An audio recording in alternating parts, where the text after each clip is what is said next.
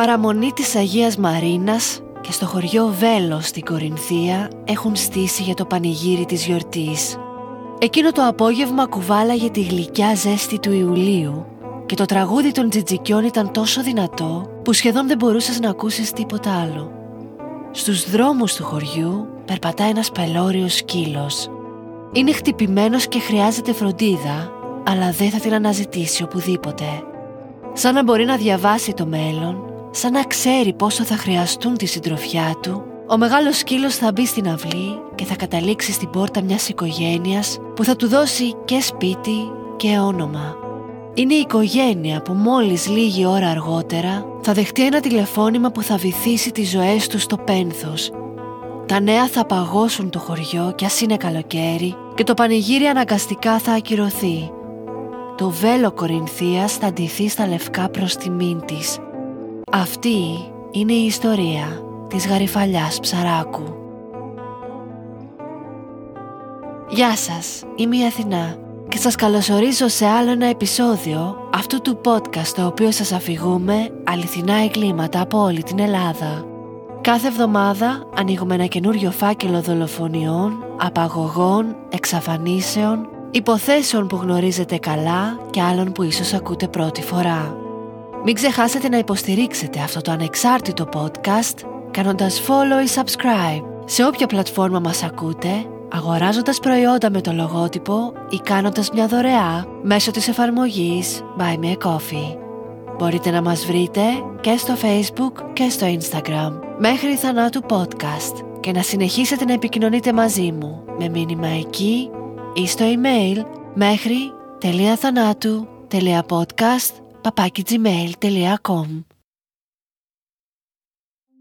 Αργά το μεσημέρι εκείνης της ίδιας Παρασκευής 16 Ιουλίου του 2021 μια θάλασσα μακριά από το Βέλο έχει στηθεί ένα σκηνικό αποκάλυψης. Στο βόρειο μέρος του νησιού της Φολεγάνδρου, αριστερά από την παραλία Λιγαριά, ένα αυτοκίνητο είναι σταματημένο με αλάρμ πάνω στα γκρίζα κοφτερά βράχια. Ξεκινώντας από το δρόμο που περνά ακριβώς από πάνω, μέχρι το σημείο που έχει καρφωθεί το σκούρο Ford Fiesta, κομμάτια από πλαστικό και αποσπασμένα εξαρτήματα δείχνουν τη βίαιη κατηφορική πορεία του προς το κρεμό. Το όχημα είναι με τραβηγμένο το χειρόφρενο, λίγες μόλις δεκάδες μέτρα πριν από τα όρια της θάλασσας. Οι καθρέφτες του είναι κλειστοί και μοιάζει σαν κάποιος να το πάρκαρε στο σεληνιακό τοπίο και να έφυγε για να πάρει τσιγάρα.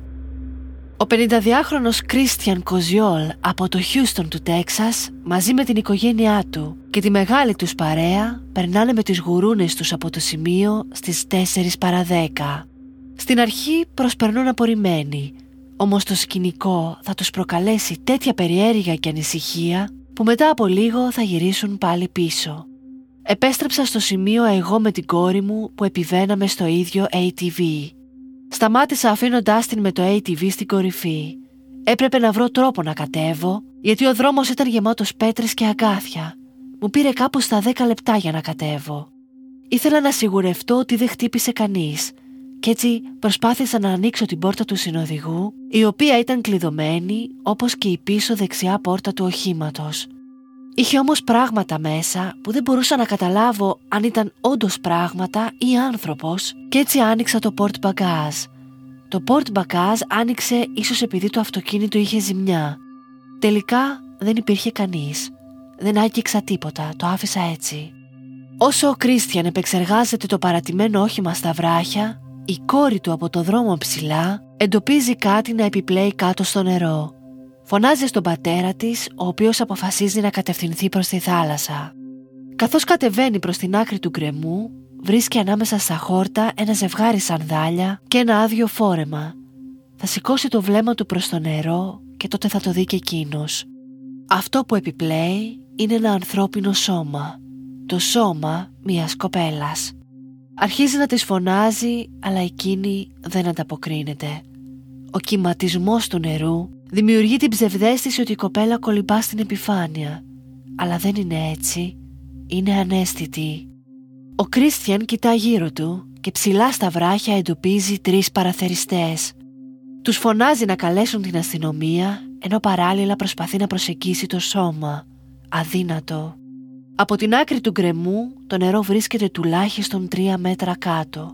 Είναι αναγκασμένος να περιμένει τις αρχές. Όσο περνάει η ώρα το σώμα ταξιδεύει με τα ρεύματα προς τα δεξιά του και πιο κοντά σε λιγότερο απότομα βράχια.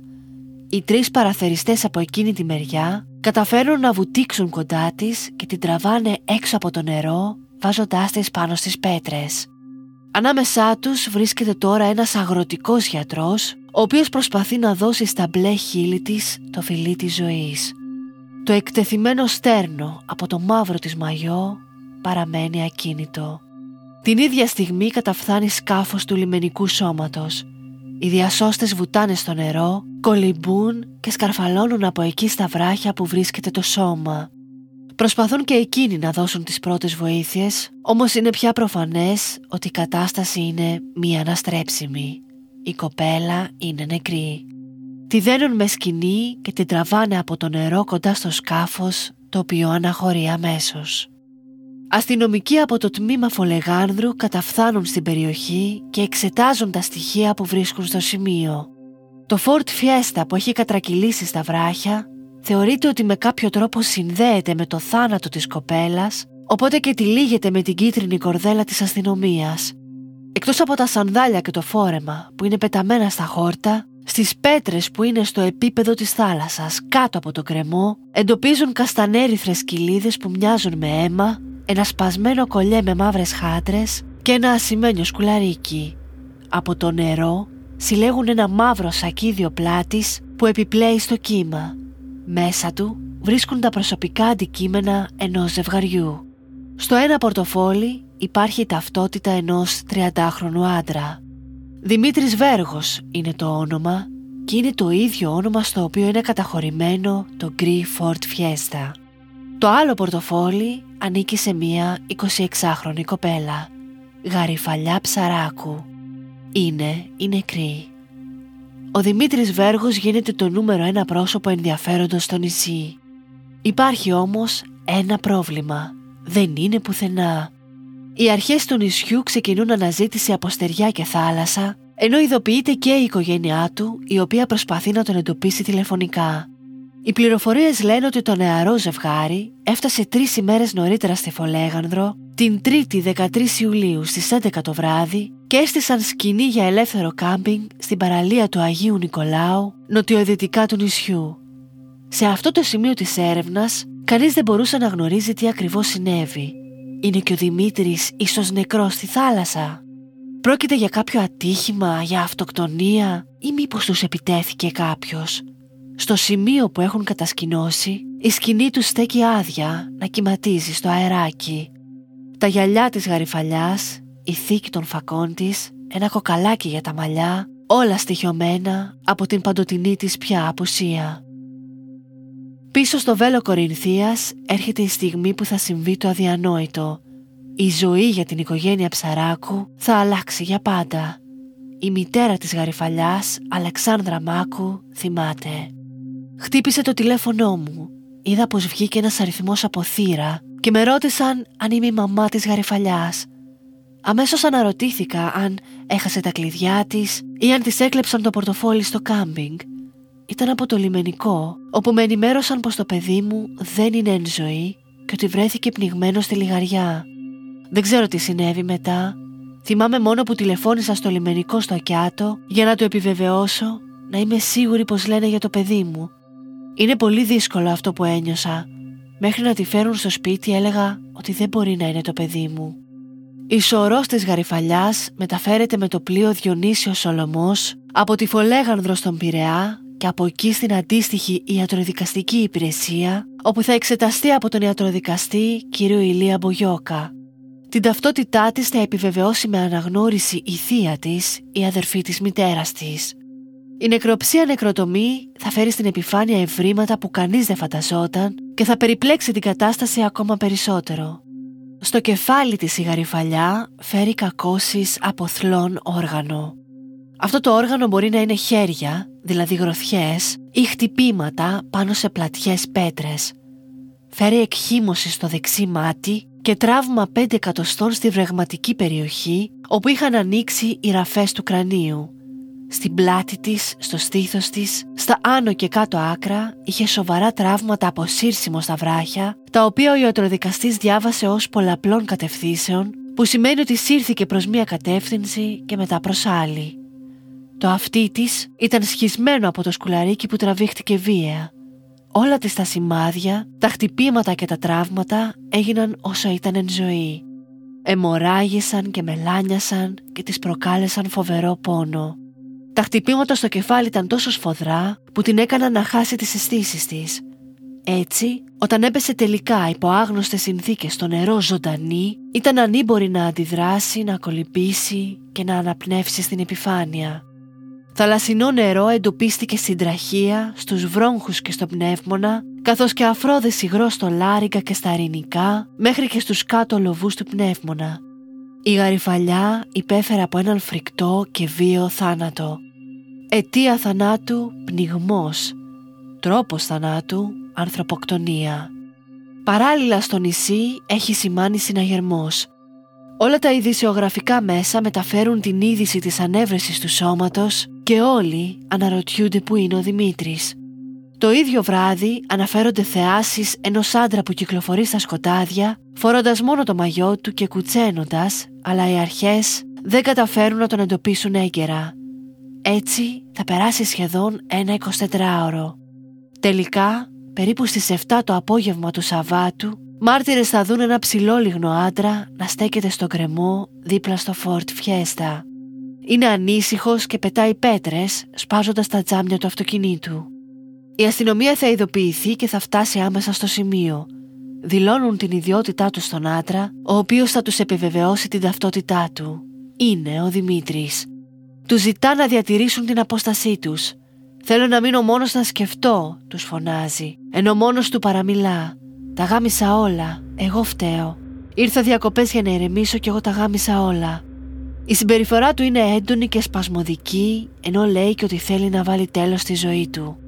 Θα περάσει σχεδόν μισή ώρα μέχρι οι αστυνομικοί να καταφέρουν να τον ηρεμήσουν και να τον πείσουν τελικά να τους ακολουθήσει. Στο δρόμο προς το αστυνομικό τμήμα Φολεγάνδρου θα ομολογήσει «Εγώ φταίω που είναι νεκρή, εγώ φταίω που είναι νεκρή η γαριφαλιά». Όλα ξεκίνησαν 28 περίπου ώρες νωρίτερα όταν το ζευγάρι ξύπνησε το πρωί της Παρασκευής μέσα στη σκηνή τους.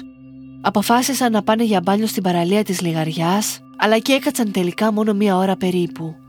Μάρτυρες περιγράφουν τη σχέση του ζευγαριού τεταμένη θα έλεγε κανείς ότι υπήρχε πρόβλημα συμβατότητας και συνεννόησης. Ο Δημήτρης ήθελε να περπατάνε και να ανακαλύπτουν έτσι όλο το νησί. Η γαριφαλιά ήθελε να ηρεμήσει, να γνωρίσει κόσμο και να ξεκουραστεί. Ο ένας έλεγε άσπρο και ο άλλος μαύρο. Όσοι έτυχε να τους γνωρίσουν εκείνες τις ημέρες, μιλάνε για δύο τελείως διαφορετικούς χαρακτήρες. Ο Δημήτρης φαινόταν δύσκολος άνθρωπος, που το χαμόγελο δεν του έβγαινε αβίαστα και μάλιστα σε σχετικές συζητήσεις το παραδεχόταν και ο ίδιος. Ήταν λίγο μίλητος και δεν επέτρεπε στη γαριφαλιά ούτε να λέει καλημέρα στους εργαζόμενους του κάμπινγκ. Εκείνη την ημέρα μετά το μπάνιο τους θα ξεκινήσουν από την παραλία της Λιγαριάς με προορισμό κάποια ταβέρνα για να φάνε. Στη διαδρομή η γαριφαλιά θέτει την κατεύθυνση στο GPS του κινητού της αλλά παρόλα αυτά χάνονται και αναγκάζονται να γυρίσουν προς τα πίσω. Ο Δημήτρης είναι έξω φρενών μου έλεγε λάθος δρόμο και αυτό με εκνεύριζε γιατί δεν το έκανε επειδή μπερδευόταν, αλλά επειδή είτε έστελνε μηνύματα είτε είχε το μυαλό της αλλού. Αυτό ήταν ενοχλητικό γιατί δεν σεβόταν που εγώ οδηγούσα και αυτή δεν έκανε σωστά αυτό που έπρεπε, δηλαδή να βλέπει το χάρτη και να με καθοδηγεί. Το ζευγάρι τσακώνεται μέσα στο αυτοκίνητο. Ξαφνικά το όχημα πέφτει από το δρόμο στα βράχια. Ο ίδιος θα ισχυριστεί ότι δεν ξέρει πώς έγινε αυτό. Το αμάξι μου έφυγε Ήμασταν στο κέντρο του δρόμου και έπρεπε να κάνω στροφή και ενώ διαπληκτιζόμασταν το αμάξι προσέκρουσε στις πέτρες, θα πει. Ο ισχυρισμός του αυτός όμως θα αμφισβητηθεί από την πραγματογνωμοσύνη και θα επικρατήσει άποψη ότι σκοπίμως οδήγησε ο ίδιος το αμάξι στον κρεμό με τη μονιά. Όταν το Φόρντα κινητοποιηθεί στα βράχια, η γαριφαλιά θα βγει έξω τρομοκρατημένη φωνάζοντας βοήθεια. Εκείνη τη στιγμή θόλωσα. Με το που φώναξε βοήθεια, ένιωσα ότι με θεωρεί εγκληματία και πίστευε ότι ήθελα να της κάνω κακό Ένιωθα δηλαδή ότι με υποβιβάζει, γι' αυτό και έχασα τον έλεγχο. Κλείδωσε το μυαλό μου. Εγώ κατάλαβα ότι φωνάζει για να δημιουργήσει την εντύπωση ότι εγώ φταίω σε κάτι, για να με εκθέσει για άλλη μία φορά. Είχαμε τσακωμό μπροστά από το αμάξι. Ο Δημήτρης έπειτα θα περιγράψει πως πάνω στο τσακωμό τους έσπρωξε δύο φορές τη γαριφαλιά από το κρεμό με αποτέλεσμα εκείνη να πέσει στη θάλασσα. Όταν την είδε ακίνητη μέσα στο νερό, βούτυξε αμέσως για να τη βοηθήσει. Προσπάθησε να της δώσει τις πρώτες βοήθειες, αλλά δεν ήξερε πώς και έτσι αποφάσισε να εγκαταλείψει το σημείο κολυμπώντας προς την αντίθετη κατεύθυνση. Αφού κολύμπησε πολλή ώρα, σκαρφάλωσε στα βράχια και άρχισε να περιφέρεται τραυματισμένος στο νησί μέχρι που σκοτίνιασε. Πέρασε τη νύχτα πάνω σε ένα λόφο και όταν ξημέρωσε άρχισε πάλι να περπατά χωρίς συγκεκριμένο προορισμό μέχρι που τυχαία έφτασε ξανά στο σημείο από όπου ξεκίνησε, εκεί που ήταν το αμάξι του. Η διήγηση του Δημήτρη καταλήγει με τις φράσεις «Ήταν η κακιά στιγμή, χάλασε η φάση». Με τον τρόπο που περιέγραψε το συμβάν προσπάθησε να δείξει ότι θόλωσε και έδρασε εμβρασμό χωρίς ουσιαστική πρόθεση να σκοτώσει τη γαριφαλιά. Το επίσημο ιατροδικαστικό πόρισμα που θα δημοσιευτεί την επόμενη μέρα όμως θα ρίξει φως στο τι πραγματικά συνέβη. Όχι μόνο ο Δημήτρης είχε ανθρωποκτόνο πρόθεση, αλλά πριν σπρώξει τη γαριφαλιά στον κρεμό, προηγήθηκε ο άγριος ξυλοδαρμός της. Η συμπλοκή ήταν τόσο έντονη που κόπηκε το κολλιέ της και το σκουλαρίκι από το αυτί της και οι κρανιογκεφαλικές της κακώσεις τόσο σφοδρές που την άφησαν ανέστητη. Επίσης, τα τραύματα στο σώμα της έδειχναν όχι ότι την έσπρωξε, αλλά ότι την έσυρε ανέστητη και την έριξε στο νερό σχίζοντάς της τα ρούχα. Το σίγουρο είναι πως αν ήθελε να βοηθήσει τη γαριφαλιά θα το είχε κάνει. Εφόσον η κοπέλα έπεσε ζωντανή στο νερό, αν όντως την είχε βγάλει όπως ισχυρίζεται, θα είχε όντως καταφέρει να τη σώσει. Αντιθέτως, όχι μόνο δεν φρόντισε να τη βοηθήσει, αλλά πέταξε πέρα από το σακίδιο πλάτης και τα δύο κινητά του στη θάλασσα, από που μάλιστα δεν εντοπίστηκαν ποτέ. Έτσι δεν κάλεσε ποτέ σε βοήθεια. Μετά την ομολογία της ενοχής του, σχηματίζεται δικογραφία εις βάρος του, με την κατηγορία της ανθρωποκτονίας από πρόθεση και οδηγείται στην εισαγγελία πρωτοδικών άξου με σκάφος του λιμενικού. Τη Δευτέρα 19 Ιουλίου, ανήμερα της ονομαστικής της εορτής, η Γαριφαλιά οδηγείται στην πατρίδα της στο Βέλο για να κυδευτεί. Ολόκληρη η Κορινθία είναι συγκλονισμένη από τη δολοφονία. Η μητέρα της ζητά από όλους να φορούν λευκά στην κηδεία της προς τιμήν της ζωής και όχι του θανάτου της. Έτσι, με άσπρα ρούχα, άσπρα μπαλόνια και κουφέτα, όλο το βέλος συνοδεύει το λευκό φέρετρο στο κημητήριο. Γιατί το χρώμα της απώλειας των νεαρών κοριτσιών είναι το λευκό, όπως και το νηφικό που φοράνε φεύγοντας. Ανάμεσα στην πορεία που την ακολουθεί, ένα πελώριο πανό που γράφει «Όχι άλλη γαριφαλιά, όχι άλλοι ταΐδες». Η οικογένειά της, οι γονείς και τα άλλα τρία αδέρφια της μιλούν με αξιοπρέπεια για αυτά που χάθηκαν μαζί με τη γαριφαλιά για τις σπουδές και το μεταπτυχιακό της στη φαρμακευτική, για την εργασία της στο νοσοκομείο της Κορίνθου, για την αγάπη και την προσήλωσή της στην επιστήμη της. Η γαριφαλιά μόλις είχε ξεκινήσει να πλέκει με το νήμα της ζωής, μόλις είχε αρχίσει να κάνει τα όνειρά της πραγματικότητα. Με τον Δημήτρη Βέργο, προγραμματιστή στο επάγγελμα, γνωρίστηκαν το προηγούμενο καλοκαίρι στην Κόρινθο σε κοινή παρέα.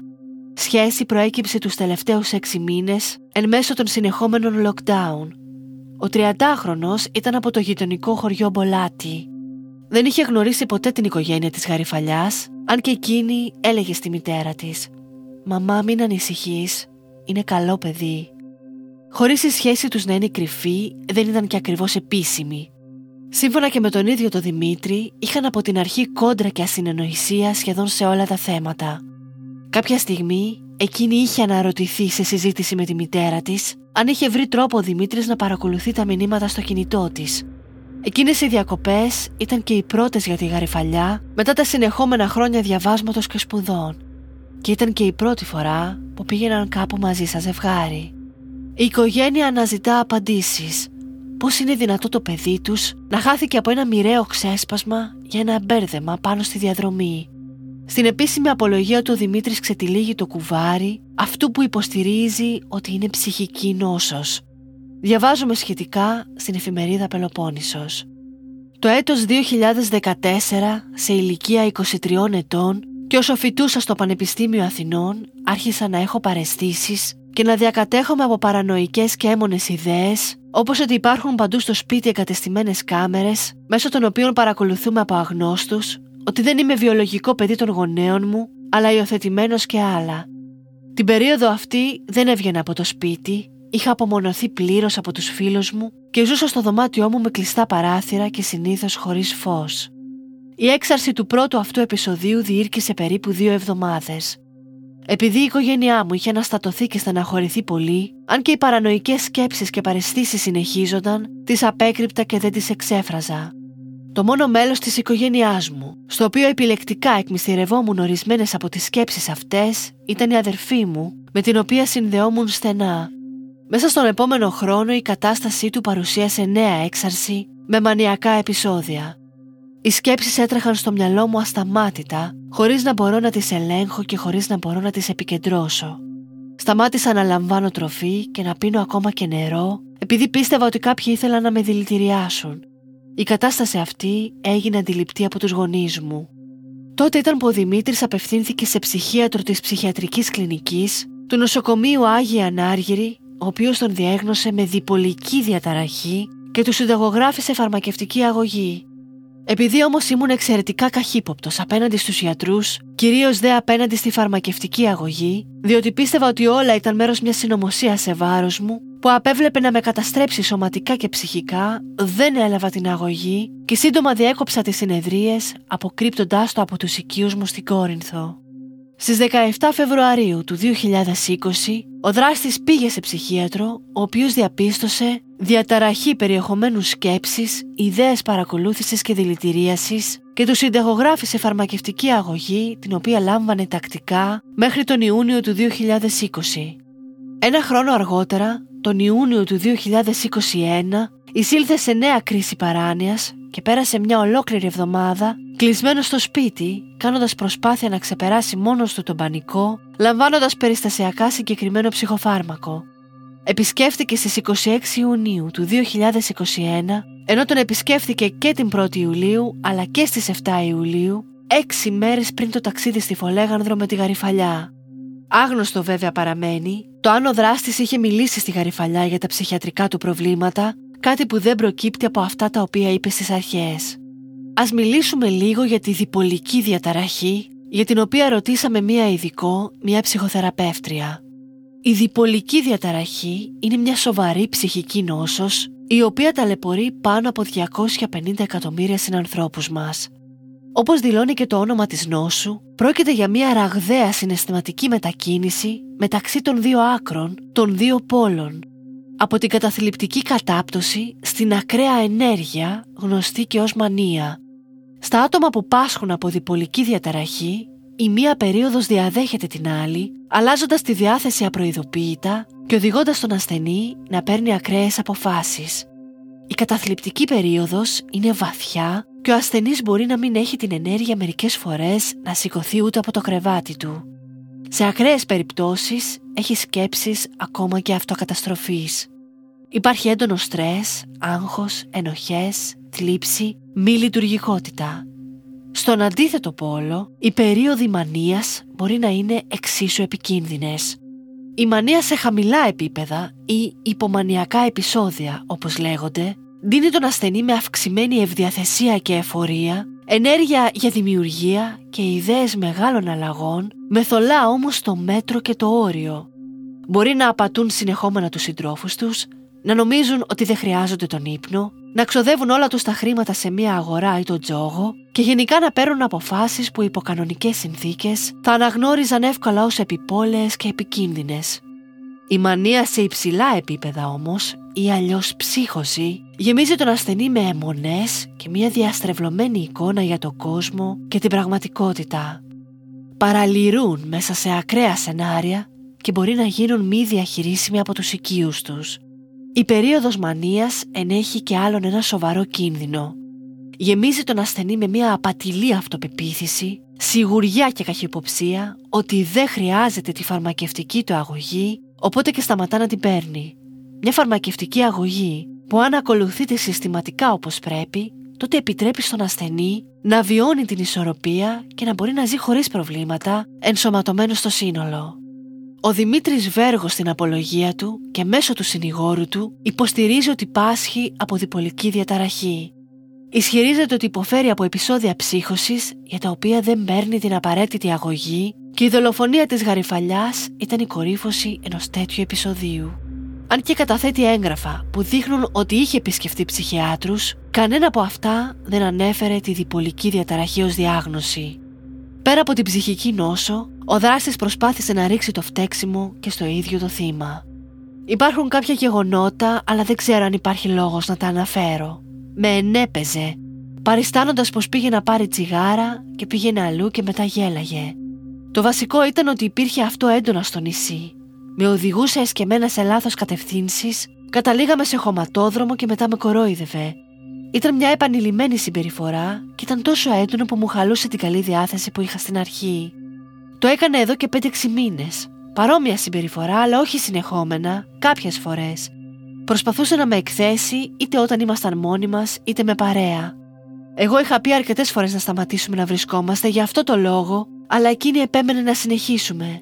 Για κάποια θέματα είχαμε βρει λύσεις, σε άλλα σημεία έκανε τα ίδια. Τελικά η εισαγγελέας Νάξου θα πει: Για ασήμαντη αφορμή ένιωσε προσβεβλημένος και εξαπέλυσε δολοφονική επίθεση κατά ενός ατόμου από το στενό του περιβάλλον, το οποίο ήταν σωματικά πιο αδύναμο από τον ίδιο. Χτυπήματα, μεθοδευμένος πρόξιμος σε βραχώδια απόκριμνο γκρεμό. Εν συνεχεία, προέβησε λελογισμένες ενέργειες ή την απομάκρυνση από το σημείο, επιμελής απόκρυψη και αποφυγή επικοινωνίας του με τις αρχές, οργανωμένη εξαφάνιση αποδεικτικών στοιχείων, τα κινητά τηλέφωνα δηλαδή, ενέργειες που δείχνουν άκρος ψύχρεμη συμπεριφορά.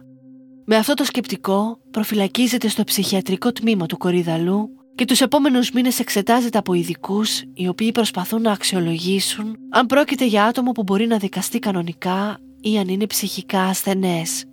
Τελικά, οι ψυχιατρικές πραγματογνωμοσύνες καταλήγουν ότι ο Δημήτρης δεν νοσεί και ότι έδρασε με πρόθεση και ψυχραιμία. Σε αυτό το σημείο μου γεννάται ένας προβληματισμός. Άραγε το να γίνεται κάποιος ανθρωποκτόνος θα έπρεπε να τον κατατάσει αυτόματα στους ψυχικά ασθενείς. Είναι άτομα που διαφέρουν από τους υπόλοιπους, είτε εκγενετής, είτε μετά από κάποιο τραυματικό βίωμα, καθώς φωλιάζει μέσα τους μια βόμβα μίσους και εκδικητικότητας. Διακρίνονται από αυτό που ονομάζουμε απλουστευμένα κακία. Και αν δεν είναι οι ανθρωποκτόνοι ψυχικά νοσούντες, τότε μήπως αυτό σημαίνει ότι όλοι θα μπορούσαμε εν δυνάμει να γίνουμε δολοφόνοι; Είναι η βία ψυχική νόσος ή κομμάτι της ανθρώπινης φύσης που μαθαίνουμε να περιορίζουμε και να ελέγχουμε για να μην υποστούμε τις συνέπειες; Ο Δημήτρης Βέργος μετά από αναβολές οδηγείται στις 17 Νοεμβρίου του 2022 στο μεικτό ορκωτό δικαστήριο Σύρου με την κατηγορία της ανθρωποκτονίας από πρόθεση σε ήρεμη ψυχική κατάσταση. Η οικογένεια της Γαριφαλιάς αναγκάζεται να ταξιδεύει από την Κόρινθο στη Σύρο και να επιβαρύνεται με όλα τα έξοδα της παράστασής της εκεί αφού τα εγκλήματα δικάζονται στον τόπο που διαπράχθηκαν. Ακούστε τον πατέρα της Γαριφαλιάς και νιώστε στα λόγια του το μεγαλύτερο ανθρώπινο ψυχικό πόνο. Περασμένη εβδομάδα τον είδα στο δικαστήριο με κουστούμι και με ζελές στα μαλλιά και ήθελα να τον πιάσω από το λαιμό να τον πνίξω. Με έβγαλε ο πρόεδρο έξω. Για την εμφάνισή τους. Δεν επιτρέπεται αυτοί οι άνθρωποι να φοράνε να είναι καλοτημένοι. Τα παντελόνια δεν είναι για αυτούς τους φωνιάδες. Μπορεί να φοράνε τη ρηγέ φόρμα των καταδίκων, την ρηγέ πιτζάμα και να είναι ξυρισμένη γουλή για μένα.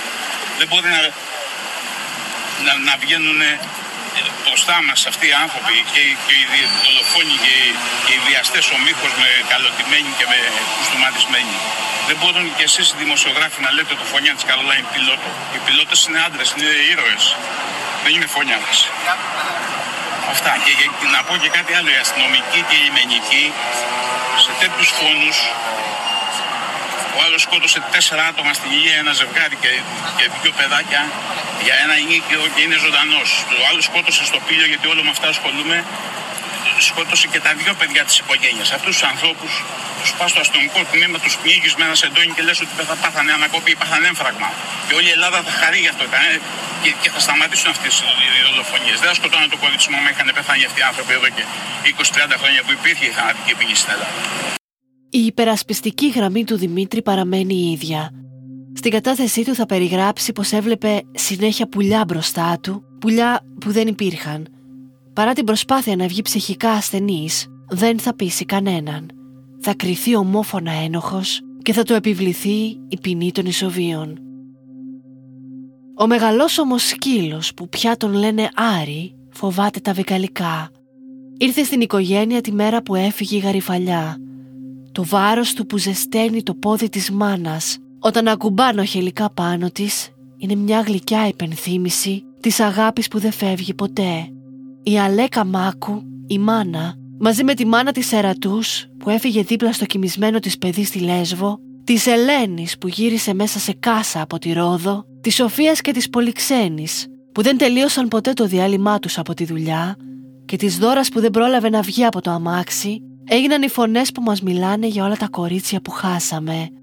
Αν εκείνη την Παρασκευή, αντί για τη γαριφαλιά, στο κάθισμα του συνοδηγού του Ford Fiesta καθόταν ένας φίλος του που έχασε το δρόμο, θα είχαμε άραγε την ίδια κατάληξη. Θα τον έσπροχνε ο Δημήτρης από τα βράχια για να πάρει το κύμα το ανέστητο σώμα του. Μπορώ να σας πω με βεβαιότητα όχι.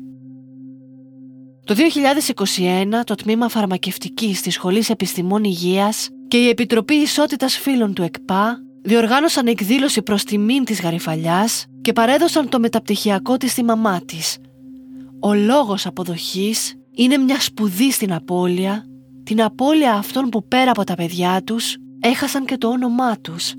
Έγιναν για πάντα οι γονείς των δολοφονημένων. Πολύ αγαπημένη μου γαριφαλιά. Σήμερα βρισκόμαστε εδώ για να σε θυμίσουν. Σήμερα παίρνεις το μεταπτυχιακό σου. Αγαπημένο μου νιώθω πως ό,τι και να πω είναι λίγο για σένα. Με πλημμυρίζουν τόσα συναισθήματα και σκέψεις. Τόσες αναμνήσεις, εικόνες, γέλια, μυρωδιές, αγκαλιές. Πώς να σας τα κάνω όλα αυτά λέξεις; Πώς να τα κάνω λόγια να σας τα πω; Ήσουν πάντα ταπεινή, χαμηλών τόνων, αλλά με ένα πανίσχυρο όπλο. Το χαμόγελό σου, την ευγένειά σου, την καλοσύνη σου. Θυμάμαι τον κόπο σου, την προθυμία σου και την αστήρευτη αγάπη, αγάπη για αυτό που έκανες. Πάντα ήσουν ένας στρατιώτης για την επιστήμη σου. Πάντα. Κάποιες φορές σε κοιτούσα κρυφά από την πόρτα. Ήσουν σκυμμένη σε ένα γραφείο, χαμένη ανάμεσα στα βιβλία σου. Κοίτα γαριφαλιά μου. Τα κατάφερες κορίτσι μου. Με τόσο περήφανη για σένα. Όλοι είμαστε από, ακόμα και από εκεί ψηλά που είσαι, μας στέλνεις δώρα, κορίτσι μου. Ακόμα και από εδώ που είμαι, σου στέλνω την αγάπη μου. Εκεί στους καθαρούς ουρανούς που βρίσκεσαι. Η αγάπη μου για σένα είναι τόσο μεγάλη και δυνατή που ξεπερνά τον πόνο μου, πραγματικά. Αφήνω εδώ λίγους στίχους του Γιάννη Ρίτσου για όλες τις μάνες που έχασαν άδικα, όχι μόνο τις κόρες τους, αλλά και τους γιους τους. Είναι η μητέρα του Παύλου, είναι η μητέρα του Γιακουμάκη, η μητέρα του Ζακ και όλων των παιδιών αυτών που έφυγαν άδικα. Ποτέ δεν φεύγουν τα μικρά παιδιά από τα σπίτια τους. Τριγυρίζουν εκεί, μπλέκονται στα φουστάνια της μητέρας τους. Την ώρα που εκείνη ετοιμάζει το φαΐ και ακούει το νερό να κοχλάζει, σαν να σπουδάζει τον ατμό και το χρόνο.